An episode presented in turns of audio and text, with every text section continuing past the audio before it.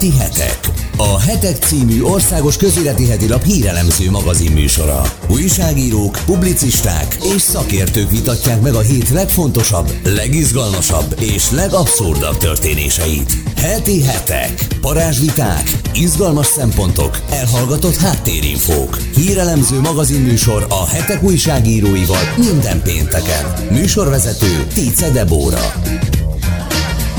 Nagy szeretettel köszöntöm a heti hetek hallgatóit, ismét egy új adással jelentkezünk, és hát egy nagyon izgalmas téma lesz a mai terítéken. Annyit mondok előjáróban, hogy digitális Babilon, bárki meg tudja emészteni ezt a fogalmat, akkor gratulálok neki, de igyekszünk majd olyan szélesen kibontani, hogy minden érthető legyen benne. Egyébként ez a címlapsztori is a mostan megjelenő lapszámunkban, úgyhogy ha valaki találkozik vele az újságárusoknál, akkor ezt fog szembeötleni. De bemutatom az első vendégemet, Sebestyén István István ül itt velem szemben, a hetek rovat vezetője. Szia! Szia, Debi, és köszöntöm a hallgatókat. Gondolkodom, hogy most így a hallgatóknak mondjam el, hogy egyszer-kétszer lehet, hogy kicsúszik a számon az, hogy Sebi, de hát ez a te neved, és mindenki így ismert téged, úgyhogy ne lepődjenek meg. De remélem, te se sértődsz meg, ezzel. Megbocsátjuk. Jó, köszi. Na, van ez a cikk, ez a Digitális Babilon címen fut, és hát egy, van egy alcíme, hogy keresztény ellenállók a virtuális prérin. És megmondom őszintén, hogyha ránézek a cikkre, és akkor próbálom így egy picit így átadni a hallgatóknak is, egy, egy nagyon durva kép jön velem szembe, ami itt már a szerkesztőségben mi már így nevettünk rajta, hogy nekem nagyon megtetszett, aztán volt, aki megijedt tőle, de egy, egy olyan ilyen, ilyen vasoroszlán van rajta, ami abszolút így megfogja az embernek a tekintetét, és, és hát nyilván gondolkodtam ezen, hogy ez hogy adja át, vagy illetve hogy, hogy azonosul ezzel az egész kérdéskörrel, amiről most mi beszélgetni fogunk, de szeretném, hogyha egy picit úgy elmagyaráznád, hogy hogy jött az apropója ennek a cikknek.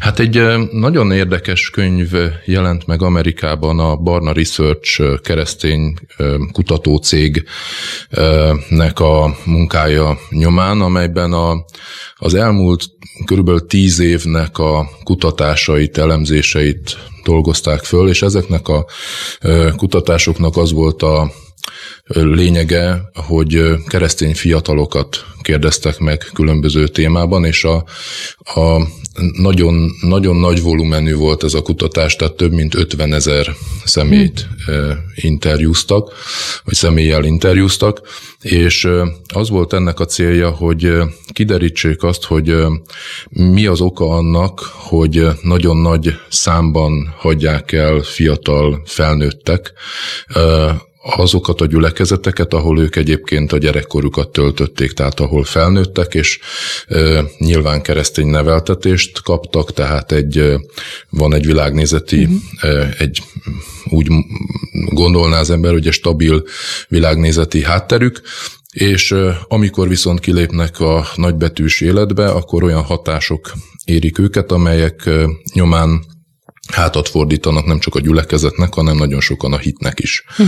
És ezeket a hatásokat összefoglalóan nevezte a könyv digitális Babilonnak, és a kép, amire utaltál, ez a vasoroszlán, ez ezt hivatott példázni, vagy szimbolizálni. Egy ilyen, hát egy ilyen digitális oroszlánról beszélhetünk, akinek ilyen lézer szemei vannak, mint a Terminátornak, vagy nem tudom, és, és ugye maga a kifejezés, hogy digitális Babilon, ez arra utal, hogy az elmúlt 10-15 évben nagyon megváltozott a világ, nem csak technológiai értelemben, tehát nem csak azért, mert jött a YouTube, a Facebook, egyéb közösségi platformok, mindenkinek a zsebében ott van az okostelefon, sorozatokat akkor és annyit néz az ember, amennyit akar, hanem azért is, mert ez együtt járt egy olyan változással, hogy ma nagyon trendi lett bármilyen világnézetet képviselni, abban az esetben, hogyha az nem exkluzív, tehát nem úgymond nem, kizá- nem követel kizárólagosságot. Uh-huh. És ugye ez azért érdekesebb a keresztények szempontjából, mert hát Jézus azt mondta, hogy én vagyok az út, az igazság és az élet, tehát ilyen módon van egy nagyon erőteljes exkluzivitás a kereszténységben, és miközben ezek a fiatalok így felnőttek, és találkoznak azzal, hogy mondjuk kinevetik őket azért, mert azt mondják, hogy a joga az rossz, uh-huh. vagy kinevetik őket azért, mert azt mondják, hogy a homoszexualitás az egy elfordultság, ezt nem mindenki tudja jól kezelni. Nagyjából erről szól a uh-huh. könyv. Igen, ezzel kapcsolatban írjátok is, hogy, hogy igazából tulajdonképpen szembe mennek a Bibliának az érveléseivel, ugye az a, azok az értékrendek, azok a megjegyzések, akár most, hogyha nagyon leegyszerűsítjük Facebook posztok, amik keringenek a világban, és hogy talán ezekkel nem tudnak kellőképpen versenybe szállni ezek a fiatalok, ezek a keresztény fiatalok, és egyfajta bizonytalanság is létrejön bennük, vagy egy ilyen el, nem tudom, egy ilyen identitásválság akár. Abszolút, talán ez a legjobb kifejezés, hogy identitásválság, aminek a hátterében az áll, hogy maguk a felnőttek sem értik, vagy az idősebb generáció sem, nem csak a szülőkre gondolok, hanem mondjuk gyülekezetekben, egyházakban a vezetők nem teljesen értik, hogy mennyire változott meg a világ, és hogyan kellene ezzel kapcsolatban lépni, vagy hogyan kellene változtatni a, a szolgálaton, ahhoz, hogy ezeket a, a fiatalokat megtartsák. Ugye a számok azok nagyon riasztóak. Tehát a, a, a kutatás szerint a 18 és 29 év közötti keresztény fiatal felnőttek közül felnőtteknek a kétharmada az gyakorlatilag elhagyja a gyülekezetét. Hm. Az, hogy ők most később visszatérnek-e, ugye rengeteg ilyen történetet lehet hallani, hogy valaki keresztény neveltetést kapott, aztán elhagyta a gyülekezetét, és milyen nagy csoda, hogy visszatért. Az egy kérdés, hogy, hogy ők visszatérnek-e, vagy nem, nyilván egy részük visszafog, de maga az, hogy, hogy ilyen nagy számban kikerülnek a, a gyülekezetből, gyülekezetekből, ez azért elég riasztó. Na beszéljünk egy picit arról, hogy ha vannak, akik mondjuk elhagyják a gyülekezetet, de ennek is vannak különböző fokozatai, és én ezen nagyon meglepődtem, hogy milyen megnevezései vannak ezeknek, de majd ebbe segítesz. De gyorsan felsorolom, vannak tékozlók, vannak nomádok, vannak megszokásból gyülekezetbe járók és ellenálló tanítványok. A kutatás szerint, ezt azért hangsúlyozzuk, de azért ezek a megfogalmazások is nagyon érdekesek számomra. De akkor kezdjük az elsővel talán. A tékozlók tékozlók? Kik a tékozlók?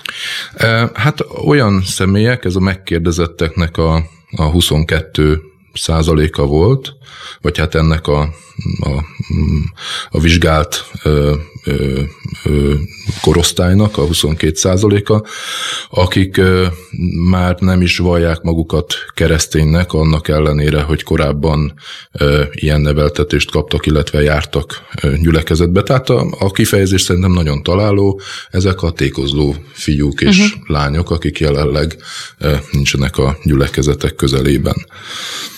Utána jönnek ugye a nomádok, és ez, ha jól látom, akkor a Ugye azt mondtad, hogy több, több mint 50 ezer megkérdező volt. Igen, igen. Tehát igen. ennek a 30 százaléka a nomádok. É, igen, ami szintén egy nagyon jelentős szám, majdnem egy harmada ennek a megkérdezett létszámnak.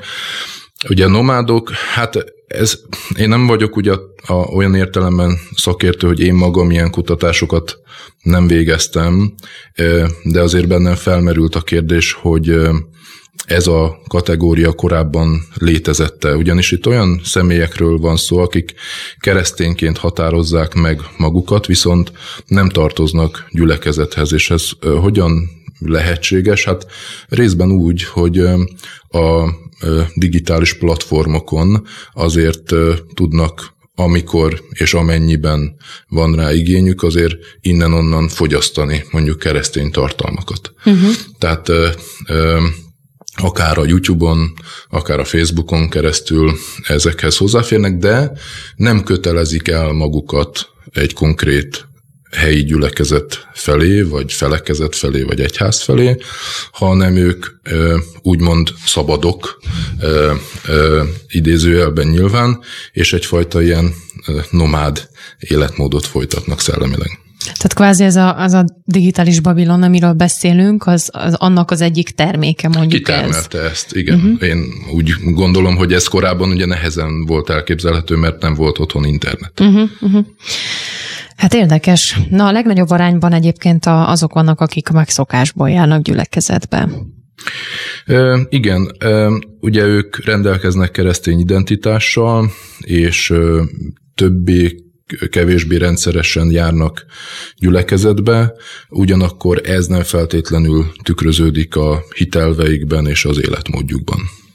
Tehát ez azt jelenti, hogyha lefordítjuk mondjuk ilyen nagyon hétköznapira, hogy eljárnak a gyülekezetbe hétvégén, hétköznap viszont teljesen azonosulnak világi trendekkel, nem tartják mondjuk azokat a bibliai elveket, Így van. Amik, amik amúgy egy keresztény ember életében meg. Egyfelől életmódban is megjelenik, másfelől ugye azért elég sok olyan hírt lehet hallani, hogy, hogy vannak olyan keresztények, sőt már ezekből a keresztényekből külön keresztény csoportok vagy gyülekezetek is kialakulnak, alakultak, amelyek mondjuk azt mondják, hogy a homoszexualitás nem bűn, uh-huh. vagy, vagy hasonlóan, ö, ö, hogy mondjam, szokatlan, vagy a korábbihoz képest szokatlan ö, ö, ö, felfogással rendelkeznek bizonyos kardinális kérdésekben, és és ezek lehetnek olyan személyek, akik, akik a korábbi gyülekezetükbe járnak továbbra is, viszont van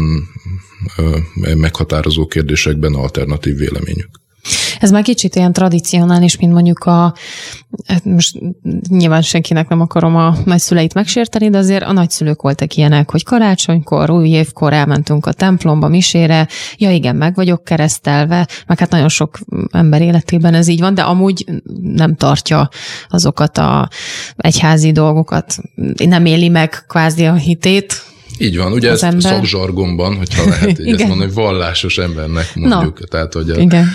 Uh, igen, és aztán maradtak ugye a, az ellenállók. Ez a legérdekesebb, a, hogy ez, ez mindössze 10 százalékot 10 százalék, igen. Uh, hát ők azok, akik uh, hát egyfelől uh, egy, egy személyes kapcsolatot ápolnak Jézus Krisztussal, tehát egy nagyon élő hitük van. Másfelől pedig nem csak fogyasztók, úgymond az adott közösségben, hanem ők maguk is szolgálnak, tehát ők mm. maguk is másokat igyekeznek megsegíteni, és hát sajnálatos módon az ő arányuk az igen, mindössze 10 százalék. Na most ebben a cikkben megfogalmazzátok azt, hogy ez nagyjából az a szituáció, amikor Dánieléknek kellett egy, egy birodalomban kívülállóknak lenniük.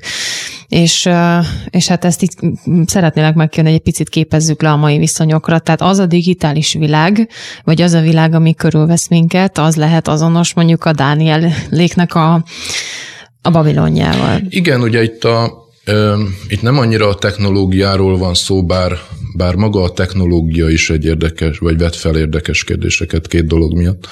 Az egyik, hogy a, még a keresztény fiatalok is a, pont az egyik felmérés szerint tízszer annyit néznek képernyőt, tehát ez lehet mobiltelefon, számítógép, vagy akár a televízió, bár az egyre ritkább képernyője, mint amennyi mondjuk így spirituális tartalmat fogyasztanak. Uh-huh. Tehát mondjuk klasszikusan Bibliát olvasnak, vagy nem tudom én, imádkoznak. Tehát, hogy ezeket a klasszikus kereszténységhez kapcsolható spirituális tevékenységeket végzik. Ez a szorzó, ez elég nagy szerintem. Tehát ez, ez, ez tízszeres szorzó, és itt ugye keresztény emberekről, magukat kereszténynek valló emberekről beszélünk.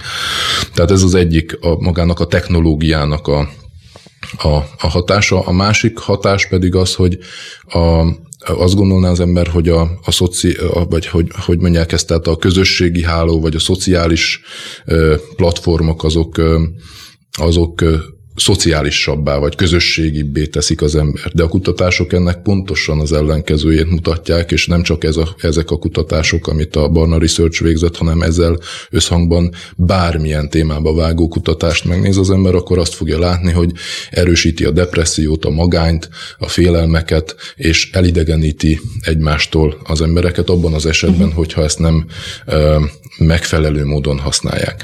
Ö, tehát ez a technológiai része. A másik pedig, amire már utaltunk, az a kulturális része, tehát hogy egy olyan ö, ö, ö, kultúrát, egy olyan világot ö, hozott be a digitalizáció, amiben például a kérdésekre azonnal választ uh-huh. lehet kapni.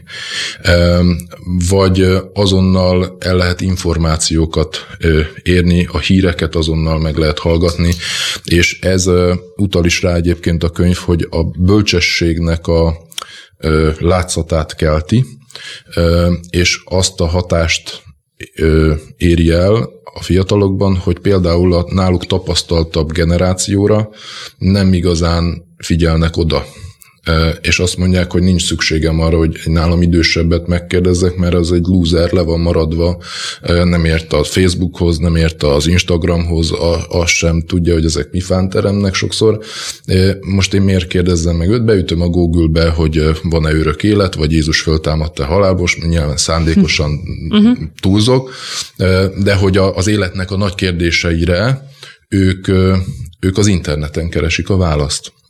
És ez egy egészen más világ, mint amiben akár mi is fölnőttünk, vagy a korábbi generációk felnőttek, és és ráadásul hozzáadódik ez, amire már szintén utaltunk, hogy, a, hogy itt minden, minden szabad ebben a világban, csak egyet nem azt mondani, hogy az enyém az egyetlen üdvözítő hit mondjuk, vagy az az, az, az egy, nem is így mondom, hogy az enyém, hanem ami a, amit a Biblia képvisel, vagy amit a uh-huh. názereti Jézus képvisel, az az egyetlen üdvözítő hit. Na, minden szabad, ezt viszont nem. Uh-huh. És ez nagyon nehézé teszi ebben a világban való boldogulást.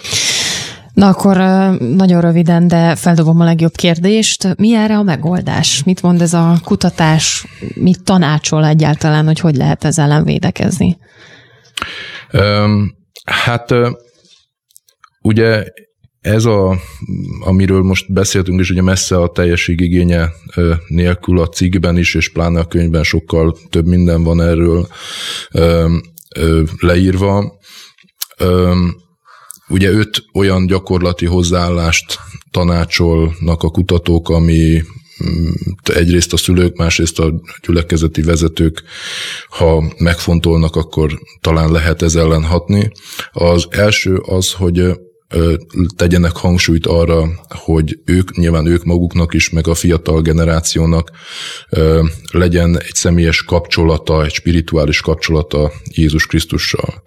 És az nagyon érdekes, hogy a, volt egy olyan felmérés is, egy olyan kérdőív, amiben a spiritualitásra kérdeztek rá, és még a, a, az elkötelezett hívők is azt a választották, hogy az igényeik, vagy sokan közülük, vagy, vagy mondjuk úgy a vártnál többen mondták közülük azt, hogy kevésnek érzik azt a spirituális tartalmat, amit ők a gyülekezetükben kapnak, tehát nagyobb igényük uh-huh. lenne erre.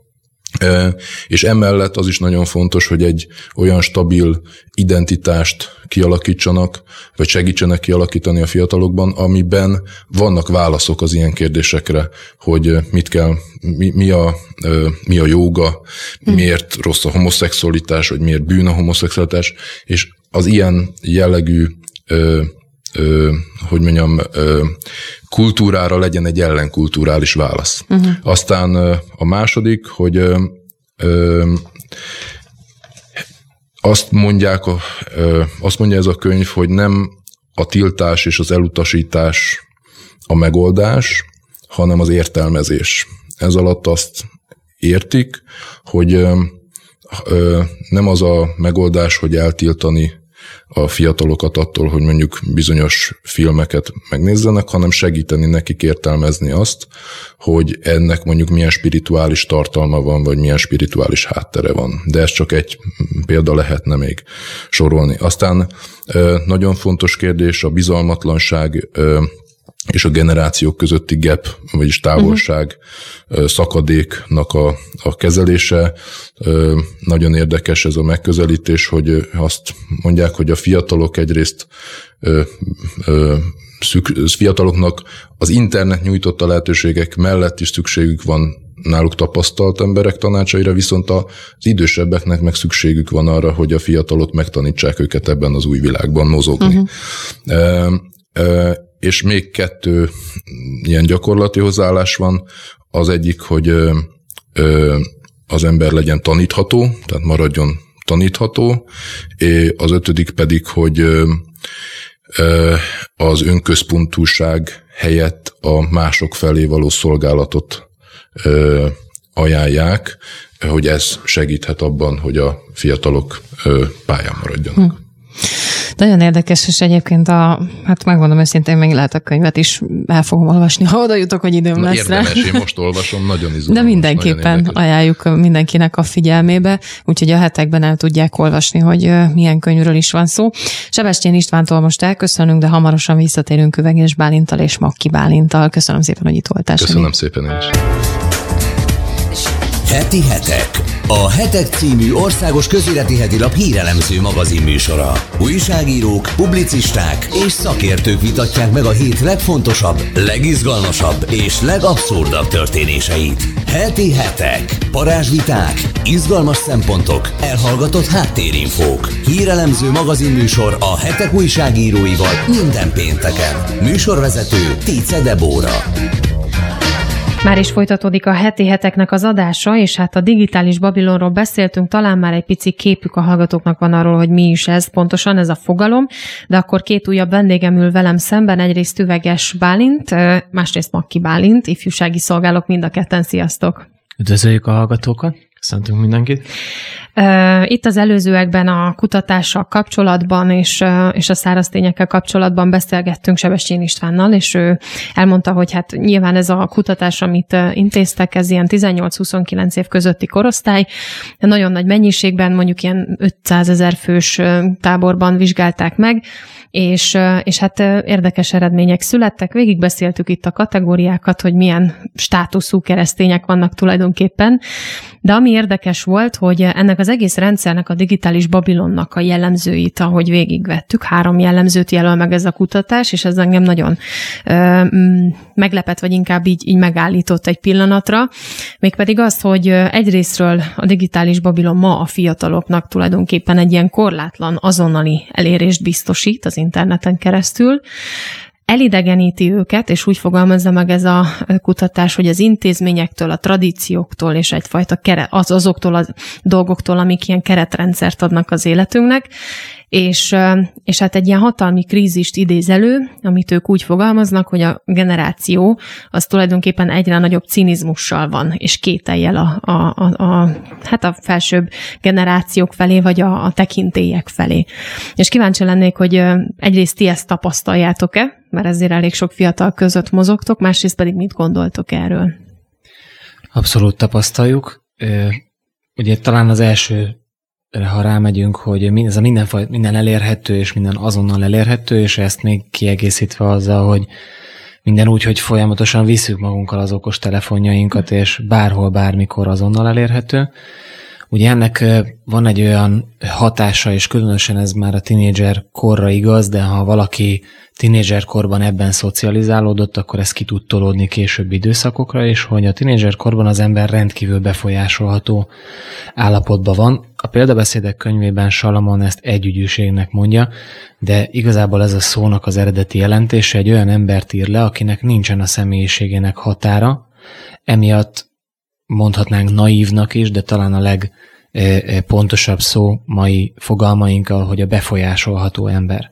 Na most ez az alapállítás, hogy valaki befolyásolható tinédzser korba, azt gondolom, hogy ez egy adottság. Tehát ez nem egy olyan értelemben nem egy negatívum, hogy, hogy miért, hú, hogy föltesszük a kérdést, hogy te jó ég, hogy, hogy egy 14 éves gyerek befolyásolható, hanem ez egyszerűen az élettapasztalat hiányából, érettség hiányából egy életkori sajátosság, hogy valaki nagyon-nagyon könnyen befolyásolható, és itt jön be ugye az a tényező, hogy pontosan ezért az emberiségnek az alapfelállása az, hogy mindenki családokban nő föl, amit tudjuk, hogy ma már sajnos nagyon sok helyen romokban hevernek, és a mai civilizáció egyre inkább távolodik el az eredeti családmodelltől, de mégis ez a kiinduló pont, és pontosan azért voltak családok és jól működő családokban ez a fajta időszak, amikor valaki rettentően befolyásolható még, le van fedve uh-huh. egy tekintélyrendel, és amit említettünk folyamatot, az pontosan ezért nagyon veszélyes, mert hát ez a kettő tényező együtt, hogy valaki befolyásolható, de ugyanakkor nincsen egy védelem se az életén semmilyen szempontból, ez nagyon-nagyon ö, tragikus uh-huh. következményekkel járhat. Kérdés, hogy ugye ez a 18 év pluszos korosztályban, mondjuk 30-al bezárólag, itt már el lehet-e azt várni tényleg, hogy egy ember az, az, az ne legyen könnyen befolyásolható? Hát milyen szempontból? Mert ugye, ha most, ugye ez egy kifejezetten keresztények körében végzett uh-huh. kutatás volt, Igen. és ugye az, az az első kérdés ilyenkor, hogy ez egy kulturális keresztény réteg, akinek igazából csak tényleg csak tradíció, vagy most már egyre inkább az se, hogy pont ez a kutatás mutatta ki, hogy már, már ilyen módon a tradíciókkal szembe is ez egy romboló hatású. Inkább tehát, már csak egy ilyen szociológiai igen, hovatartozás. Tehát van egy hovatartozás, mert egyszerűen oda születtem, ott nőttem fel, a családom bizonyos elveket követett, de nekem már ez nem egy belső meggyőződés, nem egy nagyon mélyről jövő valami. És ugye ez a kérdés, hogy ha, ha nincs egy ilyen mély, stabil alap, amit a Biblia egyébként ugye újjászületésnek hív, amikor megváltozik valami az emberben tényleg nagyon mélyen, és ezért ez a, a kiállás, a ragaszkodás, a felvállalása az identitásnak az egy nagyon mélyről feltörő valami. Az nem egy, az nem egy, egy, egy valamilyen ideológiához való racionális ragaszkodás, hanem ennél egy sokkal mélyebb kötődés. Na most, ha ez nincs meg egy generációban, akkor lehet 15 éves, vagy 19 éves, vagy 25 éves, vagy de 36 is egyébként. Tehát ebből a szempontból teljesen mindegy, hogy hány éves. Tehát a kérdésed arra vonatkozott, hogy egy felnőtt korban, uh-huh. egy mhm. fiatal felnőttnek az életében ez elvárható-e? Abban az esetben elvárható nyilván, és most a kereszténység szempontjából, hogy a, a szekuláris trendek ne tudják kibillenteni, hogyha van egy stabil alapja. Uh-huh. Ha már újjászületett, ha már van egy belső mély meggyőződése és kötődése Istenhez, Jézus Krisztushoz, Isten igéjéhez, és ezért tud erre építeni, tud ehhez ragaszkodni, mert hogyha valaki megtapasztalja azt például, ugye ezt a cikk ez erre is utal, hogy például a, akiket ellenállóknak nevez a cikk, Igen. hogy akik eldöntik azt, hogy ők ők ellenálló tanítványok lesznek, neki, hogy ők például ragaszkodnak a Bibliához és elfogadják. De ez akkor tud működni, hogyha valakinek a Biblia már jelent valamit, ha már szólt hozzá egyszer az életben. Uh-huh. Igen, hogyha nem egy világnézet, ha nem, egy, ha nem csak az, hogy hát igen, ez a mi tisztelt könyvünk, de egyszer nem olvastam el az életben. Uh-huh. Persze, mert ugye az, egy nagy, az be tudja csapni magát akkor is az ember, hogy hát egész gyerekkoromban hallgattam a, a, az Isten tiszteletek alatt a gyerekeknek ö, ö, készített ö, szolgálatban, a gyerekfigyelzás alatt is ö, hallgattam a bibliai történeteket, ezt mesélték a szüleim este, tehát hogy megvan kulturálisan, szociálisan az, hogy keresztény vagyok, de igazából nincs egy személyes kapcsolatkötődés az Istennek a beszédéhez. De ha van, akkor tud az ember utána erre, ehhez ragaszkodni, és föl tudja vállalni világnézetileg is az Isten beszédének a különböző állításait, például akkor, amikor a, a közbeszédben, egy hétköznapi témában, a hírekben egy olyan téma kerül terítékre, amiről ő nagyon jól tudja, hogy a Biblia mást állít, és éri egy ilyen módon egy kihívás mindazokat, akik ezzel egyetértenek, hogy akkor felmerik ezt vállalni kifelé. Uh-huh. Mielőtt tovább mennénk, bocsánat, Igen. csak még erre rátéve egy lapáttal, hogy ezt úgy is meg lehet ugye fogalmazni, hogy az ember örökölni hitet, meggyőződést, azt nem tud csak világnézetet, és viszont az meg egy teljesen normális folyamat, hogy egy ember, ahogy nő föl ezeket a világnézeteket, megkérdőjelezi, csak viszont itt már nagyon nem mindegy, hogy milyen befolyások uh-huh. érik, mert ha abban az időszakban, amikor 13, 14, 15, 16 évesen valaki beér abba az időszakba, hogy elkezdi az örökölt világnézetét megkérdőjelezni, ha itt egy csomó befolyás éri kívülről, akkor, akkor abból egyáltalán nem biztos, hogy egy keresztény meggyőződés fog történni, hanem mondjuk pont egy eh, teljes elbizonytalanodás az egész keresztény uh-huh. értékekben, és akkor viszont az, amit a Bálint mondott, hogy kell egy természet fölötti találkozás Jézus Krisztusnak a szemével, akkor ez, ez az igény sem ez az igény is elhal azokban az emberekben, akik akik más befolyás alá kerülnek ebben a kereső időszakban. Na pont ezt akartam kérdezni, hogy, hogy kvázi mondjuk ez a kulturális kereszténység, vagy, vagy ez a világnézeti kereszténység, ahogy ezt itt most megfogyalmaztuk, ez ugye egyre jobban elterjed, egyre jobban tolódik így életkorban is akár, hogyha most így kategorizálni akarjuk, és hogy a ti tapasztalataitok szerint, hogyha akár vannak konkrét ilyen ö, szituációk, amikre emlékeztek, mik azok, amik ezeket mondjuk erősítik, vagy azok a hatások, amik ezek, ezeket így kitolják? Mert egy kicsit olyan, mint hogyha így tényleg életkorban is azért egyre jobban tolnák ki azt a határt, amikor az ember úgy igazán elkezdi keresni Istent. Mert abszolút így letompítja az embereket, vagy nem tudom, hogy ti hogy látjátok ezeket. Nagyon jó a kérdés. Ugye nyilván az egy általános jellemző változása volt az elmúlt éveknek, pontosan az, amit mondtunk, hogy az, hogy minden elérhető, az nem csak azt jelenti, hogy elérhető, mert ez nagyon jól hangzik, mert ez feltételezi azt a szabadságot, hogy elérhető akkor, ha én akarom használni. Csak ugye mivel mögött óriási érdekek vannak, rettentően nagy pénzek mozognak, transnacionális szervezeteknek az érdekei állnak mögötte, hogy az egész digitális technológiát jellemzi egy elképesztően magas minőségben kidolgozott olyan jellegű ö, ö, folyamatos tevékenység, ami arról szól, hogy ezt te ne csak akkor érd el, amikor te el akarod érni, hanem ezt minél többször vedd a kezedbe, minél többször olvasd a tartalmainkat, mm. minél többször használd az applikációinkat, jönnek az értesítések, és az egésznek ugye vannak, ez nem titok, erről rengeteg cikk született már, hogy nagyon komoly szakemberek vannak erre vonatkozóan, akik kifejezetten azt vizsgálják, hogy hogyan lehet rászoktatni az embereket arra, hogy egy applikációt használjanak folyamatosan, hogy egy híroldalt olvassanak folyamatosan, és ez, hogy elérhető valami, ez tényleg nagyon jól hangzik, de sajnos nem erről van szó, hanem arról van szó, hogy folyamatosan nyomunk tartalmakat, folyamatosan nyomnak bele tartalmakat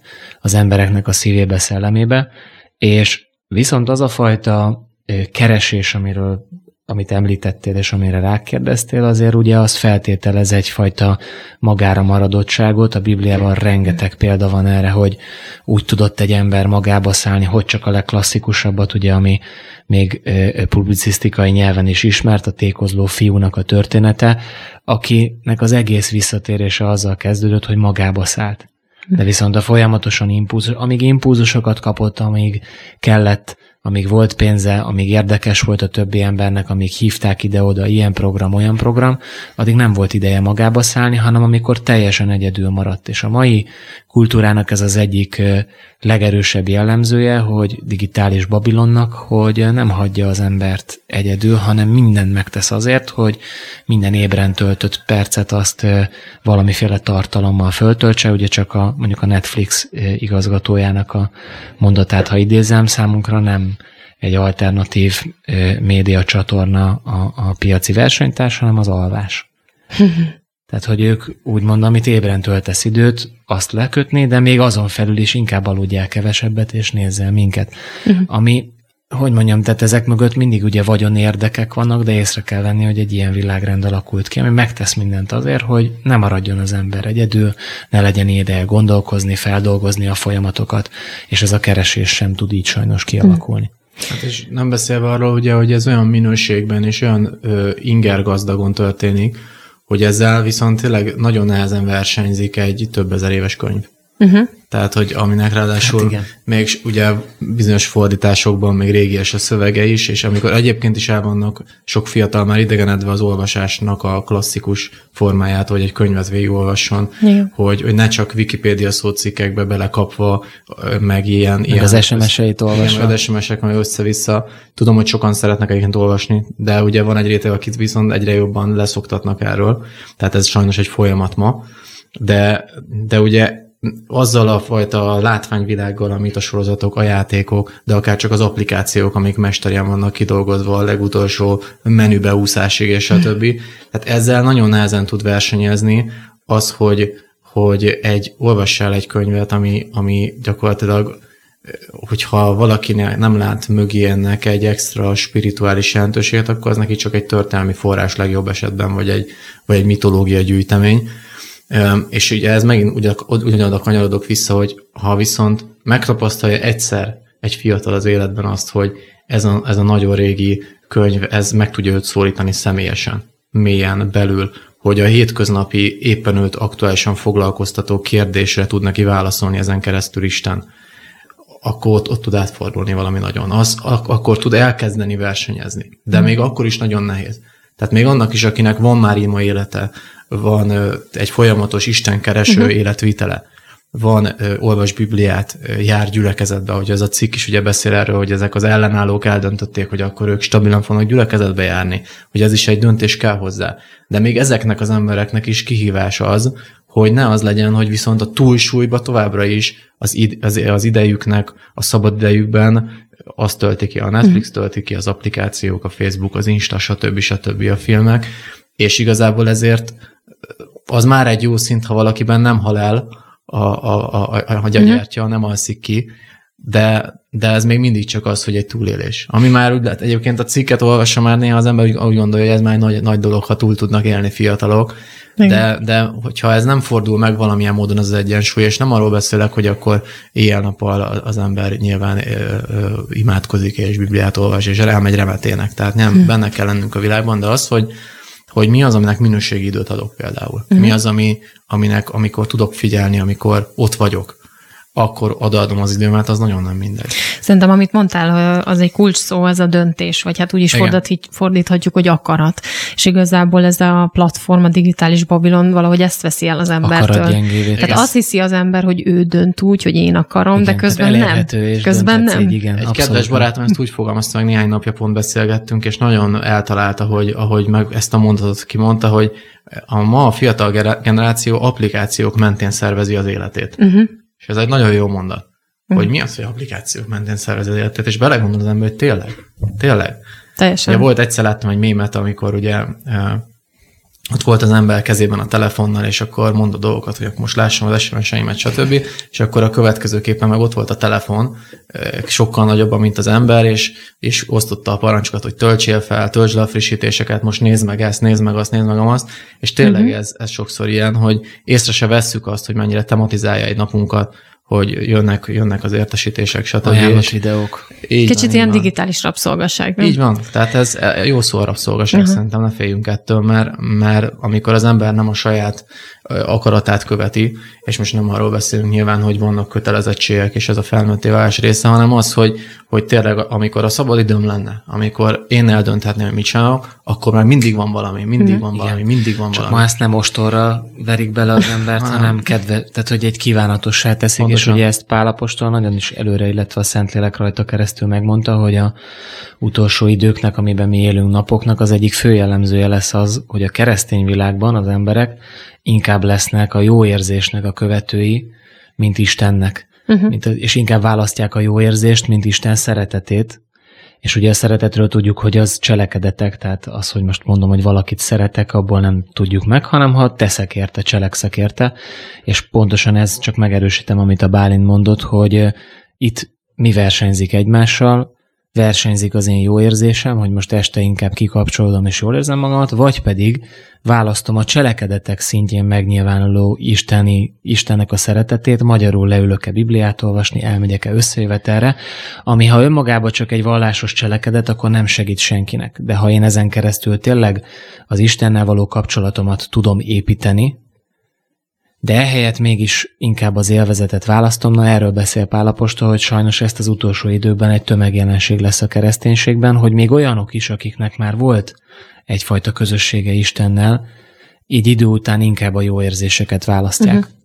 Hát ugye Jézusnak van egy, egy olyan példázata, amit, amit szintén sokan ismernek, amikor mond, beszél arról, hogy egy ember egy nagy lakodalmat rendez, és akkor meghívja az embereket, és akkor elküldi a szolgált, hogy hívja meg, a, a, a, akiket szeretne, és azok elkezdik sorba kimenteni magukat, hogy én most megházasodtam, én most ingatlant vettem éppen, mm. stb. Lehet, hogy ezt ma, ha Jézus elmondaná, akkor azt mondaná, hogy, hogy a, a mentség az ilyen lenne, hogy jaj, bocs Jézus, most végig kell még, meg kell néznem még három részt a kedvenc sorozatomból, ne arra, hogy most pont rám írt az XY, most válaszolnom uh-huh. kell. és mert, mert ez, ez lenne a realitás, és sokszor tényleg így mert ugye kérdezted, hogy, hogy mik azok, amik hatnak erre, hogy, Igen. hogy ennek a korosztálynak ezt kit, ki ö, lökjék, és hogy az, hogy, hogy tényleg ellehetetleníti tulajdonképpen számukra azt, amit a Bálint is mondott, hogy elmélyüljenek, hogy legyenek egyedül. Uh-huh. Mert tulajdonképpen ugye arról van szó, hogy hiába vagy virtuál, vagy gyakorlatilag nem vagy egy térbe valakivel, de ha most csak a közösségi médiát nézzük, a kommunikációs alkalmazásokat, folyamatosan ott vagyunk egymásnak a hálószobájában, nappaliába, konyhájába, ahol épp a más autójában, csak virtuálisan. És folyamatosan most gondoljunk bele, milyen, hogyha valaki éppen ebédelnek, vacsoráznának, és akkor valaki benyitna az ajtón, hogy hello, láttad ezt a képet? És, és akkor így fölnézne a család a vacsorába, mi van? És mit szeretnél, de ez történik. Ez, ez és ugye látszik is ilyennél a generációnál, hogy, hogy a figyelem is nagyon sokaknál iszonyatosan szét van esve. Uh-huh. És ez nehezíti egyébként az Istennel való közösséget, hogy, hogy nem tudnak figyelni, megnyugodni, a szellemükre figyelni, a, a, a, a, a személyiségüknek megtalálni azt a középpontját, és azt a részét, amivel Istenhez kapcsolódni tudnak. Na, nagyon repül az időnk, de, de akkor így a vége felé most már két dolgot szeretnék majd egybevonni, de egy picit beszéljünk akkor egyrészt az ellenállásról, hogy hogy tud egy ember egy, hát meghúzni egy határt. Mert lehet, hogy sokszor az segít egyébként, hogy meghúzza a határt, és akkor utána szépen már egyértelművé válik, hogy akkor ki ő valójában, vagy miért harcol. A másik meg az, hogy tényleg ez a harc, hogyha már itt az ellenállókról beszéltünk, egyébként nagyon vicces szerintem ez a, ez a jelző, de nagyon találó. De hogyha már tényleg egy ilyen harcról beszéltünk, akkor ebben a virtuális térben, amiben azért akár, hogyha csak a kommenteket nézzük, valaki Insta sztoriban véleményt nyilvánít, vagy influencerek, stb. Tehát, hogy az ember, mint hívő keresztény ember, hogy tudja felvállalni az ő hitét, vagy egyáltalán a mai fiatalok között mit láttok, hogy felmerik-e kellőképpen vállalni, vagy inkább csak csöndben maradnak, és akkor itt ez nagyon találó volt ez az ellentét, hogy jó érzés, vagy, vagy, vagy, vagy az, hogy felvállalom Jézust. Tehát, hogy, hogy az embernek inkább legyen egy kellemes érzése, ha még nem kell hadakozni a másokkal kvázi, vagy pedig bevállalja azt, hogy akkor én ebbe beleszállok.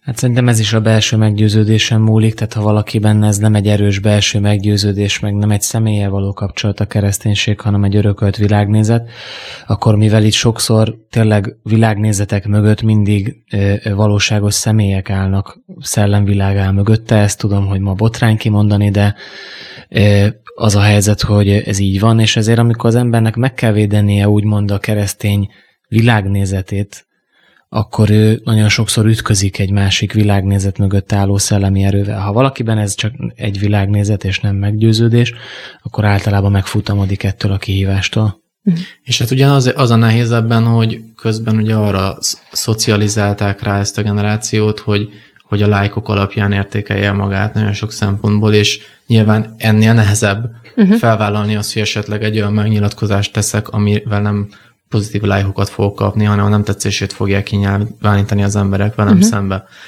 Tehát ez nem egy könnyű dolog, de ugye ez itt, itt visszajutunk odáig, hogy ha függök ilyen szinten a rendszertől, és az identitásom benne van, és az identitásom azonos az Insta profilommal, az identitásom azonos a Facebook profilommal, az identitásom azonos a virtuális megjelenésemmel, és azzal, hogy jaj, csak nehogy, nehogy uh-huh. ezen egy, egy, egy csorba essen, akkor nyilván nem tudja az ember felvállalni. Mitől függ az identitásnak az erőssége? Hát alapvetően ez egy, ez egy szellemi dolog.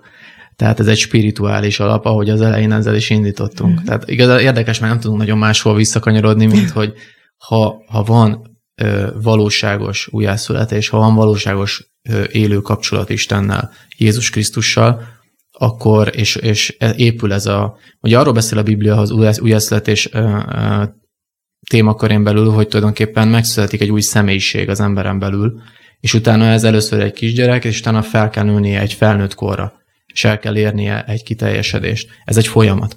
És ahogy az ember ebbe megy előre, és erősödik meg, mint ahogy egy gyerek is nyilván nehezebben vállalja fel magát először, mert kicsi, és fél sokszor az, az elutasítástól bizonyos helyzetekben, nyilván karakter, karakter között is van különbség, de ebben nyilván család is nagyon számít. De a lényeg az, hogy nem ugyanúgy vállalná föl magát egy gyerek egy szituációban, mint már egy kiforrott személyiség. Ez, ez spirituálisan is igaz, hogyha már valaki érett Krisztusban, az bátrabban felvállalja magát.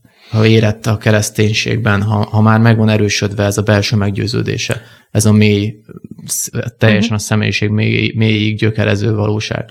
Meg egy gyakorlati e, tanács csak, hogy ugye ez a Daniel Sidrák, Misák, meg Abednego történetéből derül ki, hogy azért ott nekik az is adott egy erőt, hogy együtt döntöttek el dolgokat. Uh-huh. Tehát ebben a fajta közösségben is van egy erő. Ha valaki még mondjuk ebben az újjászületés folyamatában egy, egy, mondjuk egy ilyen kezdetleges szinten van, még akkor is összefog másokkal, sokkal könnyebb fölvállalni a meggyőződését, meg a hitét, ha tudja azt, hogy nem marad teljesen ebb, egyedül ebben a helyzetben. Uh-huh. Igazából pont tegnap beszélgettem egy ismerősömmel, és akkor ő így van most egy aktuális sztori, ami pörög a neten igazából. a, ugye ezzel a joga, jogázással kapcsolatos vélemények igazából, is van pro és kontra, és hát nagyon összecsapnak a, a különböző vélemények, és az volt a fura, hogy így néztük a cikkeket, pörgettük ezeket a kommenteket, és egy ilyen nagyon agresszív vita, vita volt előttünk. És így gondolkodtunk ezen, hogy ebben a mai világban, ami, ami azt hirdeti magáról, hogy iszonyatosan liberális, mindenkit elfogad, stb., amikor egyszerűen meg van engedve az, hogy valaki csillámpóninak higgye magát, vagy egy 80 éves bácsi 5 éves kislánynak vallja magát, abban az a ciki, ha, ha Jézus Krisztusban hisz valaki. És ez olyan furcsa volt, ilyen paradox volt, legalábbis egy ilyen érzést keltett bennünk, hogy, hogy így nem, nem, nem lehetett Ez abszolút érteni. paradoxon, igen. Igen. Tehát ők gyakorlatilag a szólásszabadságot támadják ezen a területen. Hát ez elég nagy téma, hogy ez miért van így, nem tudom, hogy a 30 másodpercünk van, még van, ez belefér. Van még 5 perc. De ugye itt az egész joga kérdésben, ha már így fölmerült, az egy, egy, egy óriási nagy képmutatás az, hogy úgy csinálnak, ugye beleakaszkodtak abba a szóba, hogy démon, mert hogy ez egy középkori szó, és milyen jó viccet lehet belőle csinálni, de tulajdonképpen azt nem tudja senki se tagadni, ha valaki fölüti a Wikipédiát és elolvassa a joga szócikket, az tele van spirituális tartalommal, és lehet, hogy ezt el lehet adni személyiségfejlődési tréningnek, meg hasonlók, meg be van ez csomagolva egy ilyen európai publicisztikai nyelvbe, de aki ebbe komolyan benne van, az mindenki tudja, maga a, nem tudom mennyire hivatkozható más műsorokra, de nem mondok, nem névszerűsítem, de volt olyan reggeli műsor, és akkor a sok tipp az nincsen is, de ahol az illető elmondta azt, hogy ő egyébként ebben gyakorló, és tudja nagyon jól, hogy ez a spirituális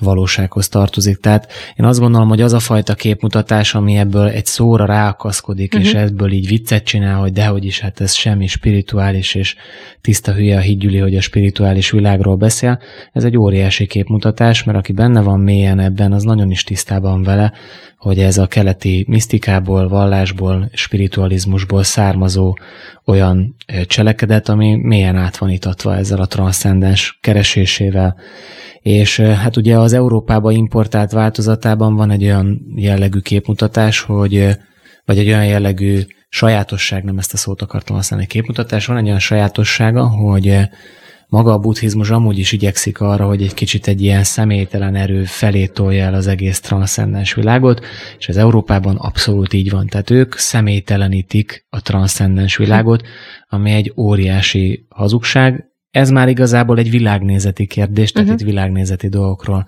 beszélünk. A Biblia teljesen egyértelművé teszi, hogy a transzcendens világ az két részre oszlik, van egy Istenhez tartozó, meg van egy Istentől elszakadt világ, és többféle módon lehet a transzcendens világhoz kapcsolódni, de viszont az Istenhez tartozó transzcendens világhoz csak Jézus Krisztuson keresztül vezet az út, ettől függetlenül számos transzcendens élményben lehet része az embereknek, ezt nem tagadja senki sem, de nem szabad elfelejteni, hogy a transzcendens világ az nem csak egy személytelen erő, hanem valóságos személyekből áll. Ez ma egy botrány, és ugye ebbe akad bele a fél ország felbojdult, de ez nem probléma, hát a bibliai igazságokat vállalni kell.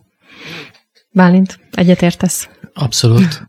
Még annyit tennék ezt hozzá, hogy az embernek, és itt megint az identitáshoz kanyarodunk vissza, hogy keresztényként el kell, hogy fogadja azt, hogy lesznek olyan szituációk, amikor ő nem biztos, hogy meg tudja fordítani azt a helyzetet úgy, hogy őt megint abba a belájkolt pozícióba kerüljön, uh-huh. és, és hogy mindenki kisimuljon. Igen, mindenki egyetértsen. Olyan nincsen, hogy, hogy hanem, hanem van, hogy el kell fogadni, hogy igen, lesz, hogy tartósan nem fogják őt ezért szeretni, tartósan nem fognak vele egyetérteni, sőt lehet, hogy egész életére fel kell vállalnia valamit, hogyha a korszellem az lesz egész életében, és azzal neki ütköznie kell rendszeresen.